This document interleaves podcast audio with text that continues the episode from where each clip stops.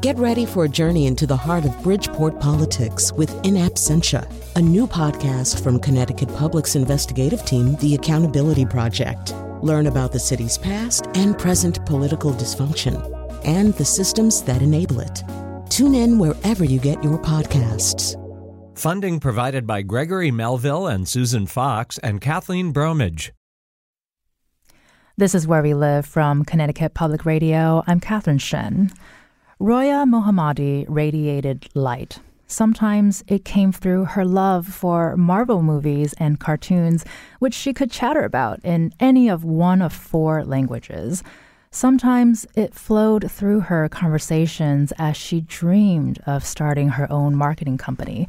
Sometimes she just reached out with a joke, and it was as if a whole star strewn galaxy lived in her laugh.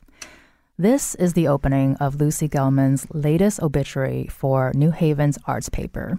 In 2,000 words, she relays some of Roya's legacy. A 29 year old Afghan immigrant, translator, and aspiring marketing professional, a fallen star in a small and close knit city. Whether they've been written by a local newsroom or a loved one, obituaries are an earnest attempt at the impossible distilling one person's life in a few pages, or sometimes even just a few paragraphs. Coming up, we discuss this very delicate and dying art with Lucy Gellman, and later we'll also have Mary McGreevy, who shares tips from dead people on her TikTok account. But first, journalist Kristen Hare is something of an obituaries expert. She's a writer for Poynter and Tampa Bay Times, where she writes obits for the Times and a weekly newsletter for Poynter called How They Lived, as well as bucket list books. Thanks so much, Kristen, for joining us today. Thanks so much for having me.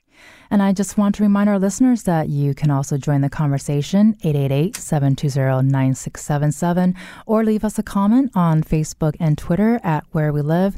And as well, I want to add a note too. If you're dealing with grief and need to talk to somebody, you can call SAMHSA's national helpline at 1-800-662-HELP. That's 1 800 662 4357. It's free, confidential, and available 24 7. So, Kristen, I want to start by asking you if you can help us get a sense of how we might define an obituary today, because these aren't just feature obituaries often pre written by newsrooms or the paid death notices that we might see in a paper. Yeah, obituaries can be so many things. And and so they went from something that was you know, really two things. One, which was a paid obituary that would run in the newspaper after someone died. And two, um, a news obituary about someone notable in your community that would be written on deadline as soon as the death of that person was known. Many newsrooms have these pre-written for for you know well-known people, um, so that when they die, that obituary can be updated. But technology, I think, has has made this obituaries so much more accessible and interesting in some ways and in some ways they're still really stuck in the you know pay per word format that we've had. So the obituaries that i write are about regular people who live in lived in tampa bay um, and have been doing it for five years. And the goal from the beginning was to remind people in our community what they had in common past how they voted and how they prayed and how they loved that living in the same space as someone and understanding who people were that that have died is valuable and helps connect us past the things that are in the media that can be so divisive.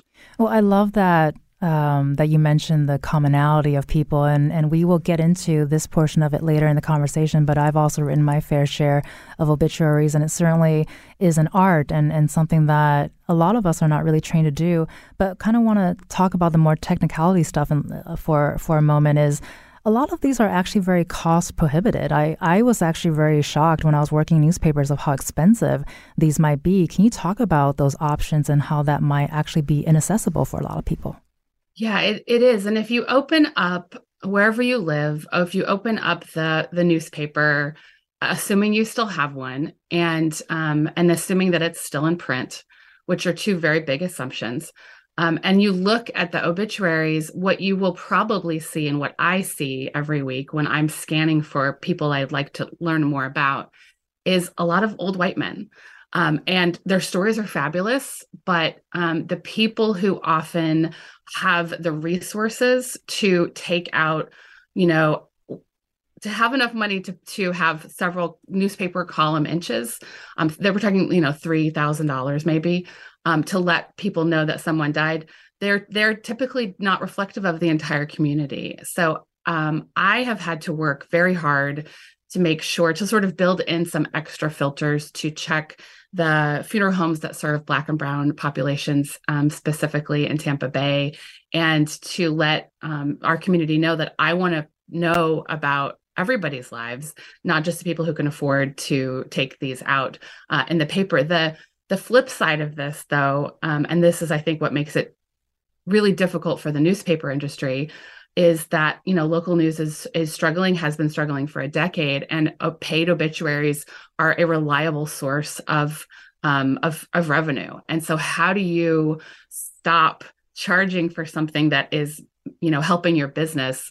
Um, we have seen several newsrooms that are digital only around the country start to offer these for free to run these for free because they view it as a way of building loyalty.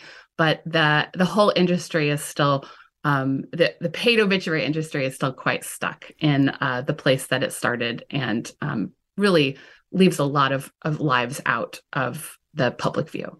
Well, I, I certainly heard that um, in the newsrooms that I have been a part of, and, and you kind of answered this a little bit by saying that you want to learn about the people in your community. But I still have to ask, you know, what inspired you to focus on obituaries as you have in your writing?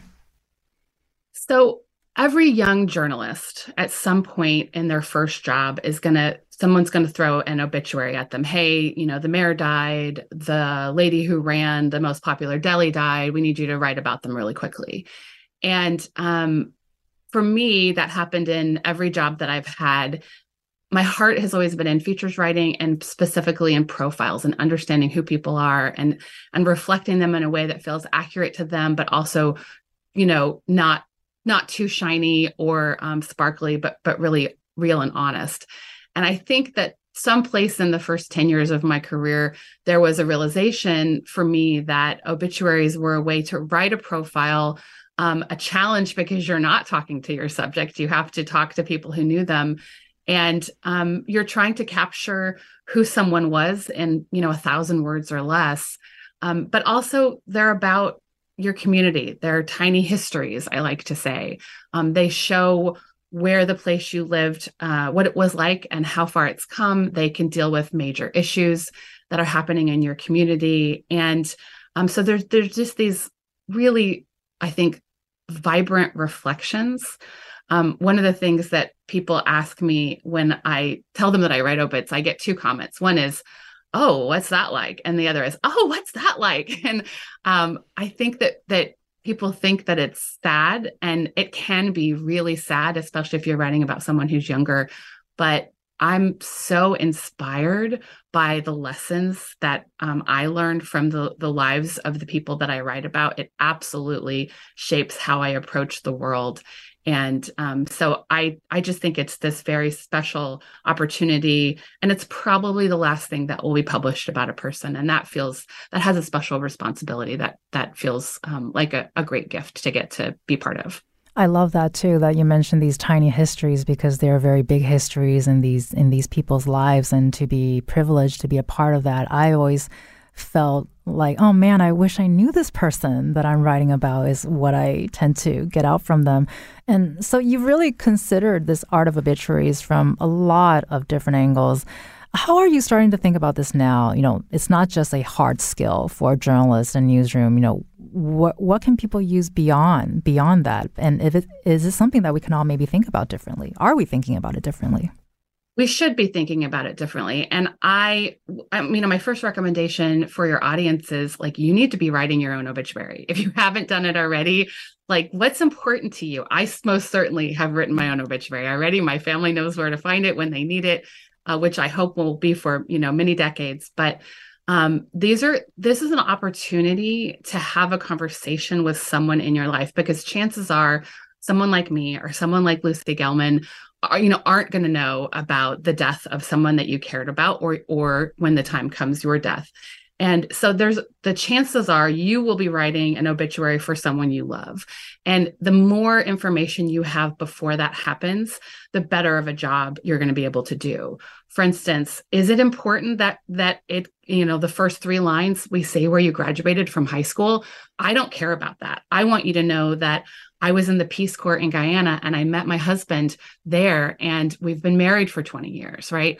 There are so many more interesting things about my life than kind of what's in my my, you know, CV. Um, what matters to you? What do you want the people in your in your life to know and to highlight? And you know, my favorite obituaries are the ones that people write themselves. They have a sense of humor, um, and we're all going to die. This is not a secret um, this is a reality that we're all facing. And so I think having these conversations can preserve your own history um, and can actually get you closer to someone and help you n- better understand the people in your life if you're um, if they're open to talking about their life and their legacy. Well, and speaking of someone who can help us understand that too better is uh, Lucy Gellman. She's an editor for the Arts Paper, which is an editorially independent arm of the Arts Council of Greater New Haven. Thanks for joining us, Lucy. Thank you for having me. And Lucy, you know, you've written such moving and long form obituaries about local community members. Can you tell us more about Roya uh, Mohammadi that we introduced um, at the top of the show? Yeah, absolutely. So Roya um, partly is an example. Often I'm hearing from people, um, friends or family of the deceased um, or a loved one, and Roya is an example of that. So New Haven is a tiny, tiny community. Oh, it's big for Connecticut, but it's pretty small in in the scope of the world. And um, in New Haven, there is a community of uh, mostly refugee and immigrant women who gather within Havenly, which is a job incubator, professional incubator that has really amazing uh, fellowship program that is meant to foster professional development within this community of women who maybe have come into this country um, with huge skills that are not recognized as marketable skills by um, by folks who are white Americans, frankly.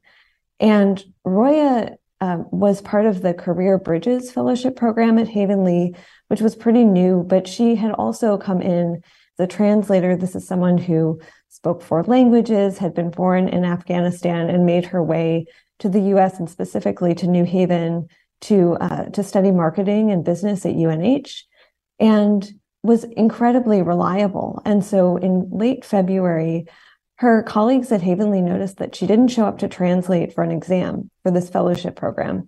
And that was very unlike her. And so they started calling her, they started emailing her, and they didn't hear back from her. And ultimately, they reported her missing to the police. And West Haven PD realized that this was the same person um, who I, I, it's a it's still a pending case, so I don't want to say too much. Um, but this was the same person who they had found deceased. And there are a lot of questions around the way that Roya passed um, and the way that I think she was taken away from the world very prematurely. This is a young person that we're talking about. And I really want to stress that the there is a sisterhood at Havenly that has been asking questions and really pushing both to remember her legacy and to honor her legacy and to answer these questions around the the way in which she she died and she was taken away from us. And it it feels very much like you, you're doing so much more than just telling her story. You're asking questions. You're doing journalism, and but at the end of the day, she is a sister, she's a friend. And how do you think about the work you do and its significance to those loved ones affected, but also the larger community? I mean, just by reading those couple of lines, I'm so inspired, but also very saddened by by what's happened. Yeah, I I mean, I think Catherine that you get at a bigger question for me about why I do obit work it's not something that I expected to be part of my job when I started at the Arts Paper a little over five years ago. But I see it as a community need. There was a need. Um, people were experiencing grief, and sometimes there was nowhere for them to put that grief. And certainly with Havenly, but in many examples before it, and unfortunately, probably in many examples that will come, someone reached out and said like i feel completely alone in this ocean of grief. Can you use this one skill that you have to do something? And the answer is yes. If if that is a small kindness that i can provide for someone who is mourning uh, of course. And and so i see it as a service especially in a community that is so small like new haven. Chances are you may not have known roya but you probably know someone who did know her and we've been talking a bit about how local news landscape has changed so much in this art and and how decisions are being made. And you mentioned you know if this is a kindness that you can do you know why not? Can you talk about also you know how are newsrooms rethinking who who is worthy of these feature obituaries? Because that to me it, it's a fair question but it's also a very inhumane question i think in some level yeah, I I will say at the arts paper, I'm incredibly lucky to have both the trust of my boss, who has given me the gift of time. So I can say to her, I'm sorry, I'm working on an obituary, and that means we're going to publish fewer pieces this week because this long form obit really means a lot to me.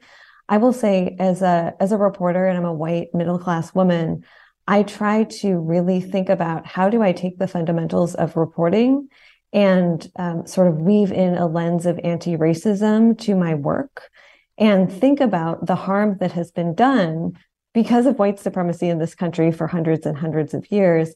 And how do I undo that in my work? And does that mean that I never write about white people who have passed away? No, absolutely not.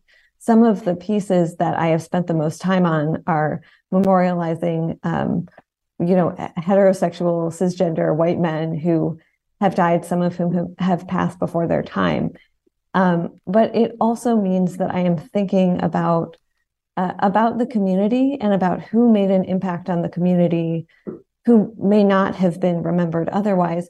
I'm also very lucky in that. So I've lived in New Haven for 10 years, and that has allowed me to build trust within the community. So usually, when I work on an obituary, it's not specifically because I've found. Occasionally, I will find the name of someone who has passed and i thought oh goodness i need to write about this person because they were a poet or because they were a musician and, and they made a real impact.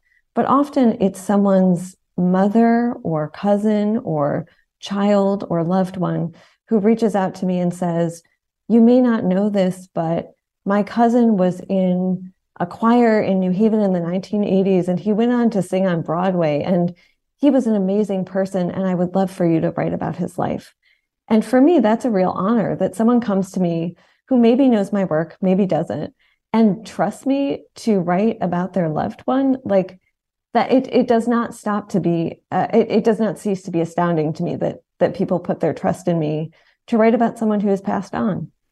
And, and, Kristen, I would love to hear about what you think too with what Lucy just said, and and also you know how our newsrooms rethinking who who should have these feature obituaries, or can you make those decisions?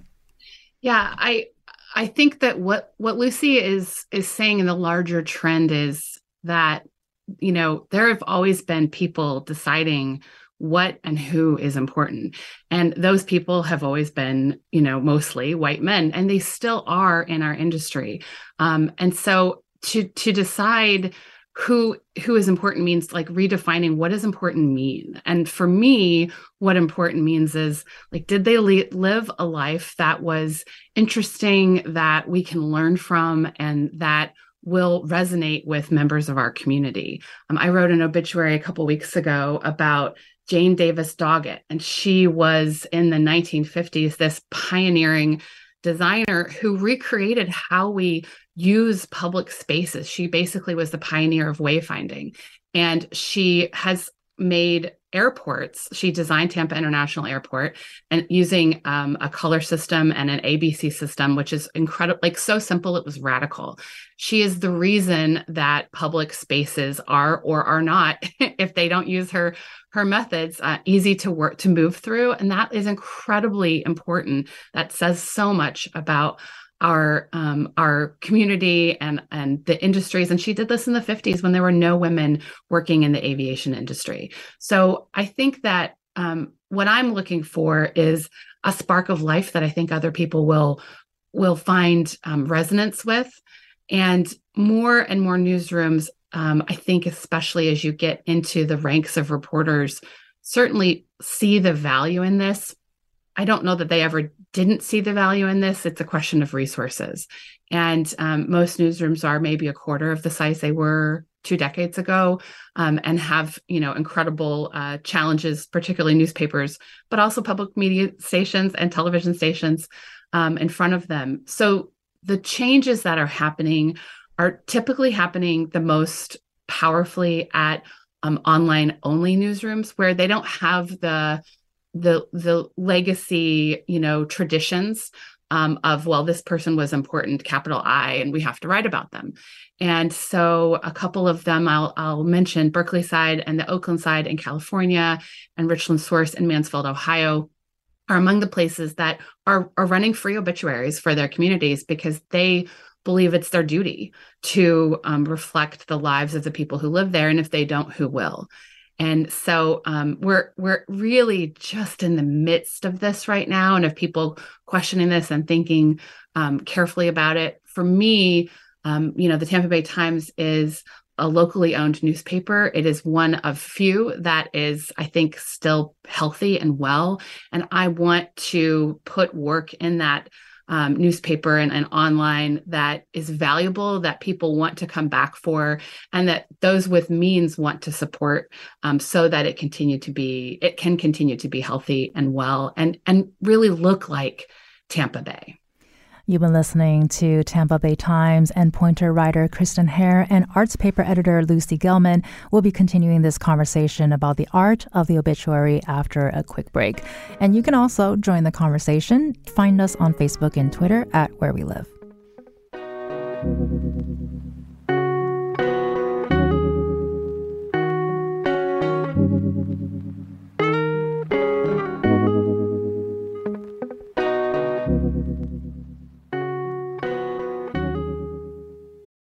Support for this podcast comes from Hartford Healthcare.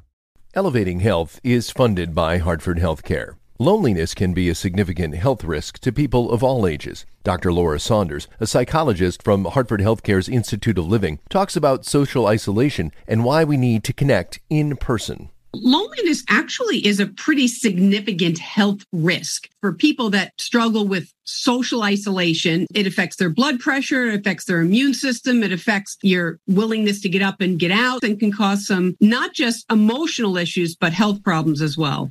You're not alone. Dr. Saunders explains how important it is for us to look to others and get out of our comfort zone. I like to talk about social isolation as not just that individual's problem, but it's a community problem or it's a family problem. We need to connect with others. We can take space at times as well, but we need to step out of our comfort zone and do things to connect with other people. It's life saving. For more information, go to ctpublic.org slash elevating health.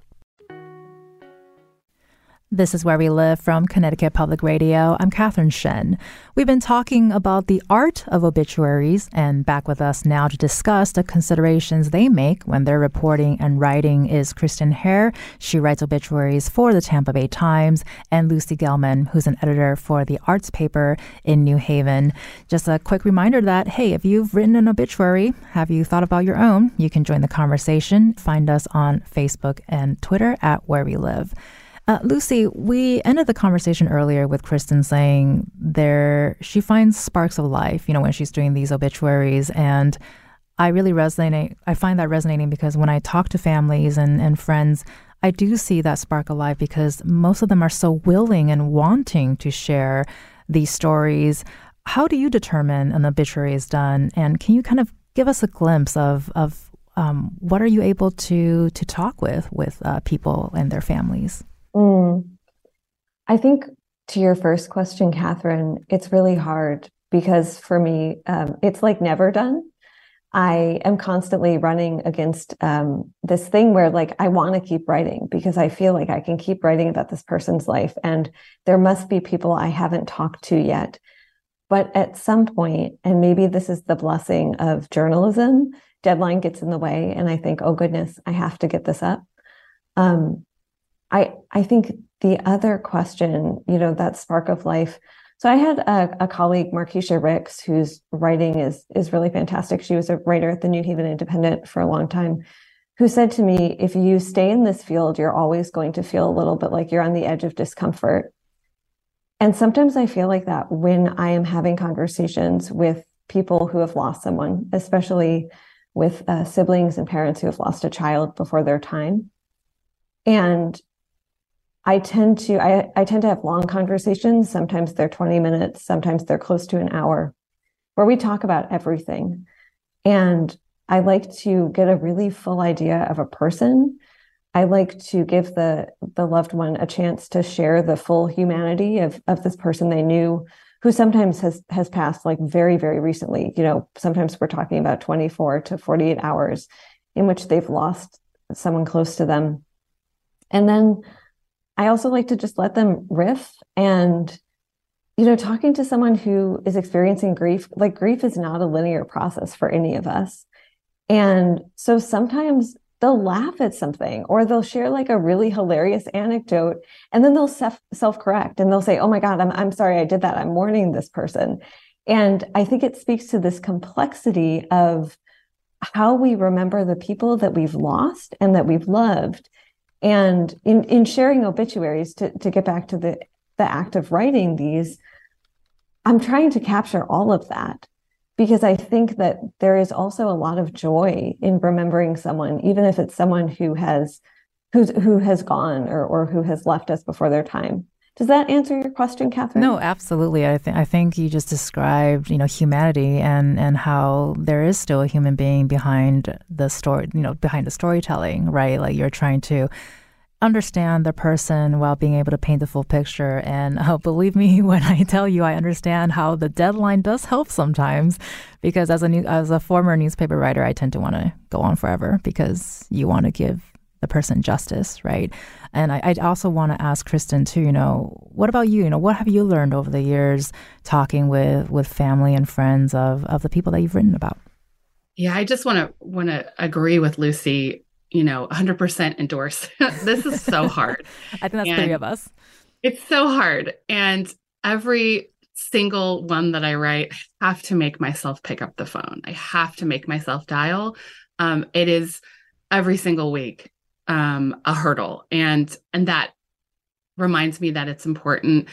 You know, from a technical aspect, I've been doing this on a weekly basis for five years now for the for the Tampa Bay Times. And one of the things I think I really enjoy about it as a as a reporter and as a writer is every single person I'm talking to, you know, regardless of where they are in their grief and the person the you know the the place in life that the person they lost lost was in um it is when we are grieving we fall back on um ways of speaking that that are really unspecific, right? So he was a great man. She had a heart for her family.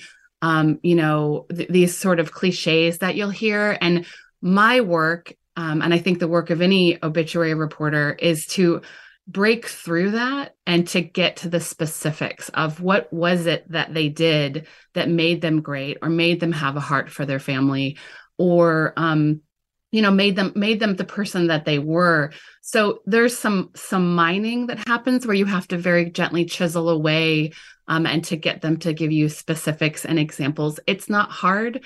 Um, i tend to cast a wide net and my first question is always what do you want people to know about this person and then i can narrow in from there and the um, you know the the theme of their story is always really clear to me one of the things that i do um, that to me is a basic form of fact checking, but I don't know how how common it is. Is when I'm finished writing after I've talked to a number of people that I feel like reflect who a person was, um, not just their family, not just their coworkers, um, but but enough of a variety. Is I have um, someone who I know knows them well go over the story with me. I don't send them the story; that's against our policy, but I read them the headline, I go over the lead, we talk it through because I don't know this person and I, I, I won't get to know them. This is my hypothesis based on what I've learned about who they were. And it's really important to me that particularly family members aren't surprised by what I'm writing. Um, these in, in, my case, these were not famous or well known people. They didn't ask for this. I approached them, and I don't want to do anything that's going to um, contribute any harm to them and so that that can happen um you know b- because of where people are in their grieving process so i want to be as as careful um, and as respectful as i can and i usually tell people from the start i want you to be in the passenger seat with me on this journey. And that means you know we're going to be real careful with details. And i have found that that preserves the relationship after something has posted even if um, you know the story isn't glowing and they never are um, and hopefully brings them um, help, helps them get to know journalists in a way that is meaningful and powerful and gets past um, some of the rhetoric that's out there um, about the work who we are and the work that we do and something else that we've also been grappling with, uh, Kristen, is uh, you tracked the death of local newsrooms over the course of the pandemic and eventually capping the headline at more than 100 local newsrooms closed. Can you give us a sense of how creative newsrooms were, you know, despite what's happening, especially in adapting to cover not just COVID, but also just the scale of the loss of life in the local communities. You know, just to name a few, New York Times, Boston Globe, and your own Tampa Bay Times also all had projects related to to COVID related deaths. Yeah, the San Francisco Chronicle, um, you know, every basically um, every newsroom that you know local newsrooms that um, that cover their communities i think very quickly saw that there was going to be uh, you know a massive and unprecedented loss of life um, and that they wanted to capture whatever they could.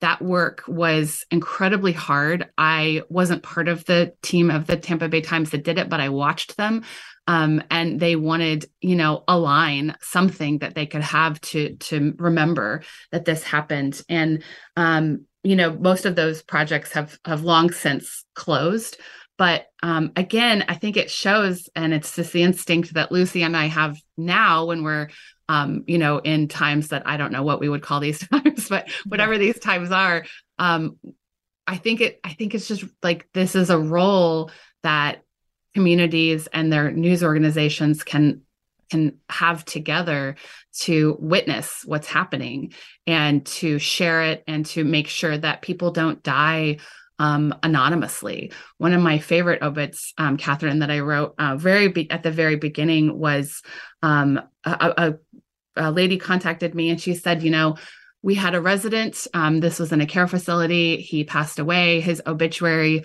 said that he wasn't survived by anyone, but that's not true. We survive him and we want you to know his story.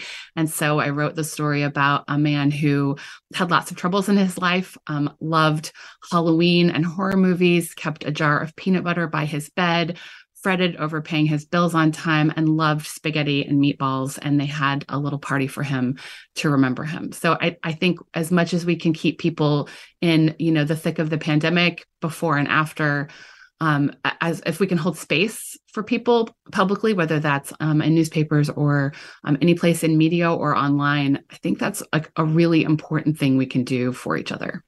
You've been listening to Tampa Bay Times and Poynter writer Kristen Hare and arts paper editor Lucy Gellman. They'll be staying with us. Coming up next, we'll hear from a Minnesota woman who's been sharing insights from the obituaries she reads on TikTok. Mary McGreevy, aka Tips from Dead People, will join us. Do you have memories from a lost loved one or tips from dead people that you'd like to share? You can join us. Find us on Facebook and Twitter at Where We Live.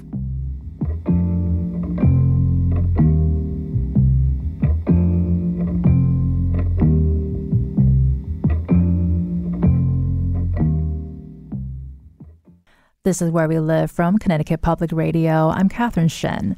Joining us now to expand this conversation about obituary writing and reading is Mary McGreevy, aka Tips from Dead People on TikTok. She's also the co founder of Epilogg, an online platform where people can publish memories of their loved ones for free. Thank you so much for joining us, Mary. Happy to be here. Thanks for having me. And still with us is Kristen Hare, who's a writer for Poynter and Tampa Bay Times, as well as Lucy Gellman, who is an editor for the arts paper in New Haven. So, Mary, I want to get started with you. You know, how did you get started on this path? Well, I come at it from two different directions. The first one is just that I have always had this very strange hobby of collecting obituaries that interest me for a long time. Um, my mother was an obituary writer for our local paper in South Dakota, and later a personal um, history writer for people's memoirs. So I've always had this idea of story in my head, and I I literally have a folder of hundreds of obituaries that I've collected over the years because they interest me and they've taught me something about my own life. And at some point, I thought there must be a way to share this. There maybe is a community of people who's also interested um, in these obituaries and might have the same hobby that I do and gets the same joy out of it. So I have young teenage kids, and I did at the time, and I uh, they're older now. But I started a TikTok account and thought maybe someone's out there. And as it turns out, it's a, a perfect platform for that. So I called it Tips from Dead People, and I post um, videos about where I, about particular obituaries that I have found interesting or insightful or humorous or provocative and what I can learn from those about my own life. And um, it's the kind of classic TikTok thing where you post a video and then all of a sudden you go to bed and the next morning there's a million views. so there's a conversation to be had out there with people about obituaries. And for that account, I choose obituaries that are not well known. These are not people of traditional achievement or accomplishment and I think it's richer for that um, because it really um, it's it's something that a lot of people can identify with, and there's a ton of humor uh, to Lucy's point, and I think that a lot of that humor really does help with the grief process. Um, and then the second direction that I come to obituaries um, at is that my mother in law passed away in 2015. She pre wrote her own obituary dutifully, and um, she was a Texas woman with a great, colorful life. And we went to publish it in the paper, and it was uh, $1,200 for the day.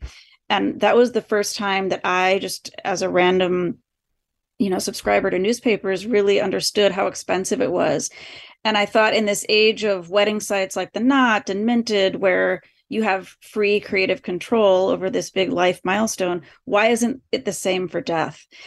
Um, so I got together with some other entrepreneurs here in Minnesota, and we founded a company called Epilogg, which is just that it's a free platform to post life stories. And there are other similar companies out there as well. So when I'm listening um, with great interest about these trends and obituaries. Um, but I, but I think this idea of free and online, the time has come in the death space. That should be on a bumper sticker, Mary. Let me just say the time. a very niche bumper sticker. Absolutely. Um, and I want to ask, you know, what are some of the biggest tips you've gleaned from people, and why do you think humor is such an essential piece for this? Well, let's see. The biggest tip that I have gotten from these obituaries is really kind of a theme. And the theme goes to Kristen's point about not wanting to see just a resume or a CV in a in an obituary.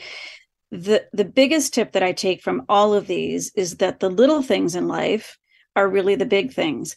And by that I mean in life we think we're on this hamster wheel of achievement and milestones and promotions and home purchases and and these kinds of things that that's meaningful to a lot of people in their life. When it comes to the end of life and the stories that we tell about people those kinds of traditional markers rarely show up.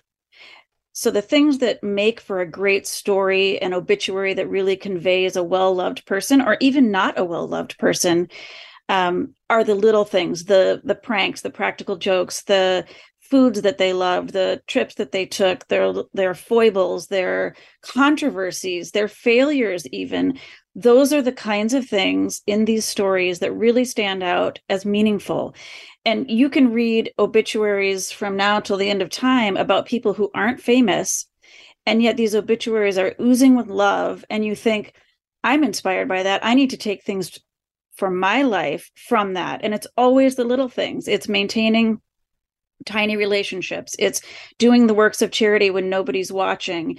It's the dad jokes. Um, you know, it's it's all kinds of things like that that that make an obituary really stand out and inspire me. Well, I think you just took all the words out of my mouth because I love that you mentioned the tiny things are the big things because we were also talking about earlier, you know, it's the tiny histories, but they're really not tiny in these people's lives. Uh, but for, for some people, you know, the histories, like you mentioned, it may not be that great. And which leads to the question uh, Anne from Connecticut was wondering what happens when you are asked to write an obituary that people don't have nice things to say about the person? How do you handle that, Mary? Well, I'm not an obituary writer, first of all. So I, I mean, I've helped people along the way because I'm a, an enthusiast and a hobbyist here, but I, I'm not a professional like like Kristen and Lucy. But I can say that I've read many, many obituaries that that address this issue of someone who was controversial or perhaps not well loved. There's a few on the spectrum that are just straight up savage to a person and i don't advocate that. They they tend to make the news in a negative way. And then there's on the other side of the spectrum there's uh, you know everything positive and so forth. But in the middle there are lots of obituaries that really do address this issue of this person wasn't a great dad. Let's all admit it. He had priorities other than his family. But here are some other things about it and through these experiences we've learned and we've grown. I think there's ways to handle that very um, calmly and appealingly. And also back to the humor thing it's very very appealing when someone can address something with dry humor and it i believe those kinds of approaches really do help with the grief process especially if that person has a complicated history with addiction or or crime or you know I've, I've read all kinds of of obituaries where that where the person is not a hero and yet there's a good story to be told I certainly written my fair share of uh, obituaries where we start with dry humor, and that actually tends to get a lot of really positive attention. So I'm ha- I'm happy to hear that. Actually, uh, Kristen, I wanted to ask, you know, how does this get to our maybe very limited idea of life and how to celebrate it? You know, what tips do you have for people who might want to start memorializing their loved ones now, or even themselves? Yeah, I. This is so shaped me and how I spend time with my family um, and and you know i often say to people that i coach through my work at poynter like you take the vacation. I'm an obituary reporter. Let me just su- suggest that you do the things that bring you joy and that make the world a better place and that you do them now. Um, i think that um, you know people who want to to be part of this and want to do it like just start doing it. There is a great guide. Um, there are lots of great guides on the internet for um, doing oral histories. I did one with my uncle while he was dying from pancreatic cancer. And um, again, someone I knew from a very limited perspective and got to have many more viewpoints of who he was, his career, um, his family, um, what he meant to people other than just my my own family. And um, so, if you can sit down with someone and, and walk them through some questions, I recommend taking breaks because it can be heavy, um, especially as people are aging, to bring up, you know, uh, things that they're thinking about, things they haven't thought about in years. But um, it's just a gift um, to to for you and for the people in your life. And so, you know, again, there's no guarantees. Don't delay. This is something worth doing immediately. And Lucy, we've been talking a lot about obviously the art of obit- obituary writing and, and and actually it's really very much focused on life. Can you speak about the importance of focusing on how the people lived versus how they died and just especially yeah. considering the prevalence of perhaps gun violence in the US right now? Absolutely. Um, so often this is one of the first conversations that I have with families and loved ones and sometimes they will say please don't talk about the way my brother or my uncle or my and and sometimes it's someone who's been sick for a very long time i will say. So last year our city librarian passed and this was someone i loved as a city official and he had been sick for a long time. And then we also lost someone later that year semi semi Coco, who again had been sick like he had been sick for probably four or five years and we knew it was coming um, but often people will say to me, I do not want to focus on the way that my loved one died. I really would like you to focus on the way that they lived. And implicitly in that, they're putting a lot of trust in me not to muck up the story. Right. And so I also think about how obituaries, uh, I'm, I'm not a person who believes in heaven. I don't think obituaries are for the dead. I think obituaries are, are for the living. And it's something that I can give to people who are deep in their grief. And so for me, the task at hand is to talk to people until I get a full idea of how someone lived. And to very briefly address Anne's question from earlier, I think that um, I have never written an obituary. I guess I'm lucky where someone has said, "Oh, he was a real sob," or "I, I hated this person." Um, but I have written three obituaries about people who took their own lives, and there have there has been a lot of anger in those interviews um, because sometimes people believe that mental health um, and suicide and suicidality is a moral failing, and in those, I have worked very hard to focus on the way that people lived in the same way that I do if someone passes of cancer or of heart disease or of COVID 19. And I think the importance there is to show people, coming back to a point that Kristen made very early, to show people what we have in common.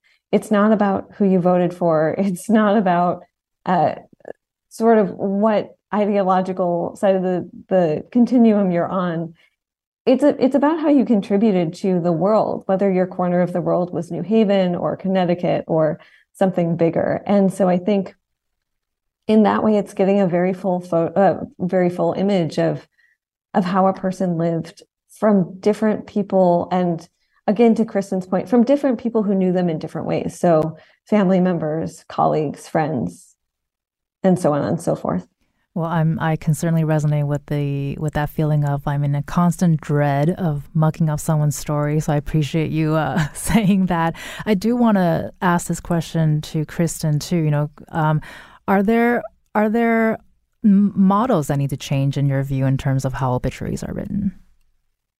Yes, for sure. Um, and I want to say with the last, you know, the last question that we've been talking about about people who are complicated we are all complicated and anybody who tells you that someone was all all good um, is lying to you the question that i ask because i do want to show people's quirks and their flaws and i want to do it gently um, because that feels um, honest um, but also kind is like what were what were their quirks what what was a thing that they did that no one else did did they have their coffee a certain way were they insistent um, that things be a certain way? Were they always losing their keys? And those kinds of questions can give you um, insights into a person. And I often will use them with humor. Um, I wrote about a woman who was a star on um, the showboat stage and and it said you know she died um, at this age i mean at this time of this don't you dare ask her age you know you could understand from that line that she was um, a little bit a little bit vain um, and I completely forgot your the rest of your question. no, no, it's okay. And I, I, actually we only have about one one minute left, but I do want to um, ask Mary too. You know your thoughts. You know we you know we know we know you co-founded Epilogg, which is a free digital platform. Um, which is uh, a new model for obituaries. Are there other changes that you feel like we need to approach when it comes to this kind of storytelling? I do. And I, I appreciate Kristen listing the media sites where they're choosing to prioritize free obituaries and community engagement over the classified ad department where obituaries have been placed for all these decades. So I think that's the first biggest if media wants to stay relevant in this space in the obituary space and not have it go completely the way of like wedding sites and so forth outside of the media space, then they need to do that. I, I firmly believe that. And I do believe that there's a way to um, increase loyalty in their community um, instead of that revenue. That's the first thing. Um, and I know you are close to out of time here, but I do think to busting up the templates of what you think a good obituary should be, that's the next best thing. We love that very much. Thank you so much for sharing that with us. Mary McGreevy is uh, Tips from Dead People on TikTok, also the co founder of Epilogg. And you've also been listening to Kristen Hare, who's a writer for Poynter and Tampa Bay Times, as well as Lucy Gellman, an editor for the arts paper in New Haven. Thank you all so much for this amazing conversation today. Thanks for making space for it. I'm Thank you. Thank you. And I'm Catherine Shen. Today's show is produced by Katie Pellico. Our technical producer is Cat Pastor. Download Where We Live anytime on your favorite podcast app. And thank you so much for listening.